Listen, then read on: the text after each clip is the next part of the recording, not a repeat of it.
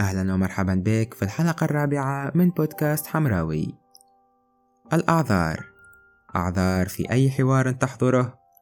أعذار أخرى في أي خطاب تسمعه. المبررات تكاد تصبح جزءا لا يتجزأ من أي شيء تسمعه. وهنا يمكنني تخمين شخصيتك أو نظرتك الآخرين إما أن تقتنع بمبرراتهم وتعتبرها شيئا منطقيا ومقنعا وإما أن تنظر إلى الأعذار التي تملأ خطاباتهم على أنها مجرد تبرير واهن للفشل والأخطاء التي يرتكبونها. سنتعرف في هذه الحلقة على الأعذار وكيف تؤثر على حياتك بأمثلة عملية من حياتك اليومية. دعونا أولا نعترف أن للإنسان قدرة خارقة على اختراق الأعذار والمبررات، فهو يزين تكاسله وضعف همته بذلك الستار الذي يمكنه من الهرب من اللوم والعقاب التمتع بالراحة والأمان. ولنتفق اتفاقا جازما أن تقديم الأعذار من سمات النفوس الضعيفة والكسولة التي تفتقر إلى العزيمة. ومع انتشار ثقافة التبرير تنتشر أمراض اجتماعية وأخلاقية منها الكذب الذي يبرر قبول العذر وكذلك تنتشر ثقافة التواكل ويغيب التفاني والاجتهاد بغياب الطموح والحماس. ولنفهم المبررين. فلننظر إلى الأمر بطريقة منطقية. أيهما أسهل لك؟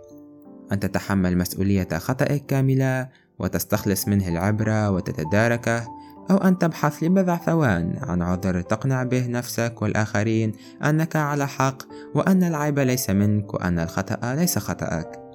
طبعا الخيار الثاني هو الأسهل.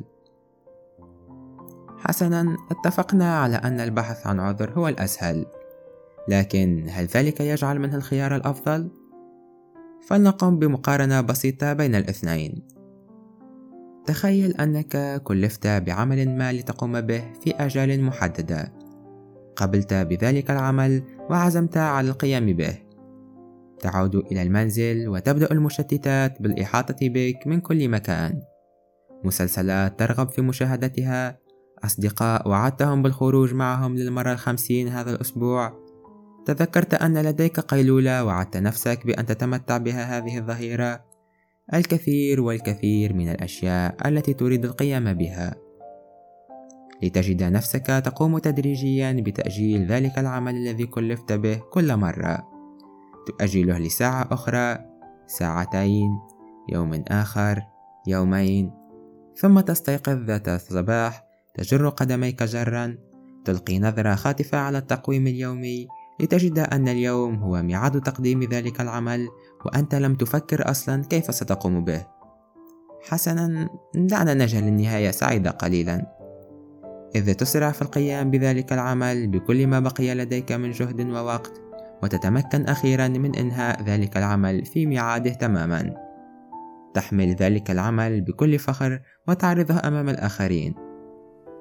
صحيح أننا جعلنا النهاية سعيدة لكن فلنكن واقعيين قليلا. لا تنتظر أن تكون جودة العمل عالية في بضع دقائق.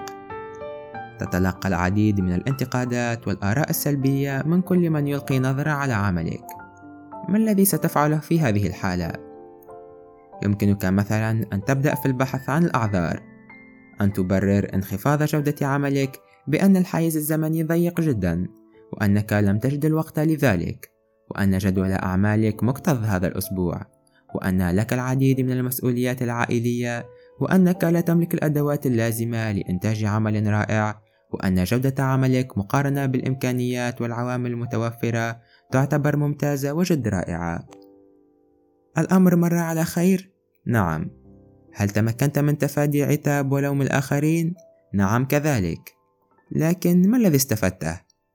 تحديدا لا شيء ستقع في نفس الخطأ آلاف المرات وتكرر نفس الأعذار وتوهم نفسك أن التيار يسير عكسك وأن الرياح تهب بما لا تشتهي سفنك. لكن لماذا لا تغير اتجاه أشرعة سفينتك لتتلائم مع التيار؟ وإذا نظرت بعمق أكثر ستجد أن السفينة الوحيدة التي تركبها هي نفسك. باختصار عليك أن تتحمل الخطأ. اعترف أنك لم تسر في التيار الصحيح وأن عليك تغيير التيار.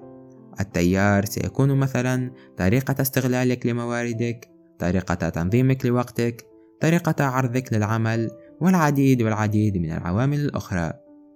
إذا نظرت إلى الأمر بعين ناقدة ستجد أنك تمكنت من تحديد الخطأ وبتشغيل عقلك ولو قليلا ستتمكن من إيجاد حل مناسب. هل تمكنت من الهروب من لوم الآخرين؟ لا هل دام لوم الآخرين للأبد؟ أيضا لا هل نسوا الأمر بعد بضعة دقائق على الأقل؟ نعم هل استفدت شيئا ما؟ لقد استفدت الكثير إذا وجدت نفسك في مثل تلك الوضعية مجددا أو أخرى مشابهة لها فستتخذ قرارات أفضل وستقدم عملا أروع بمراحل وأهم شيء لن تقع في نفس ذلك الخطأ مرة أخرى. اللجوء إلى التبرير يصعب على الإنسان القدرة على البحث على حل لأزماته وتحدياته وإدمان اللجوء إلى العذر يرسخ في اللاوعي نقصا في الإرادة فيتحول من وسيلة للحماية الذاتية إلى ثقافة ومن ثم إلى عادة يلجأ إليها تلقائيا وبلا وعي ليتهرب من اللوم ويتفاخر بتكاسله. وكسر تلك العادة يحتاج إلى جهد كبير لاستخراجها من منطقة المخ المرتبطة بالعادات.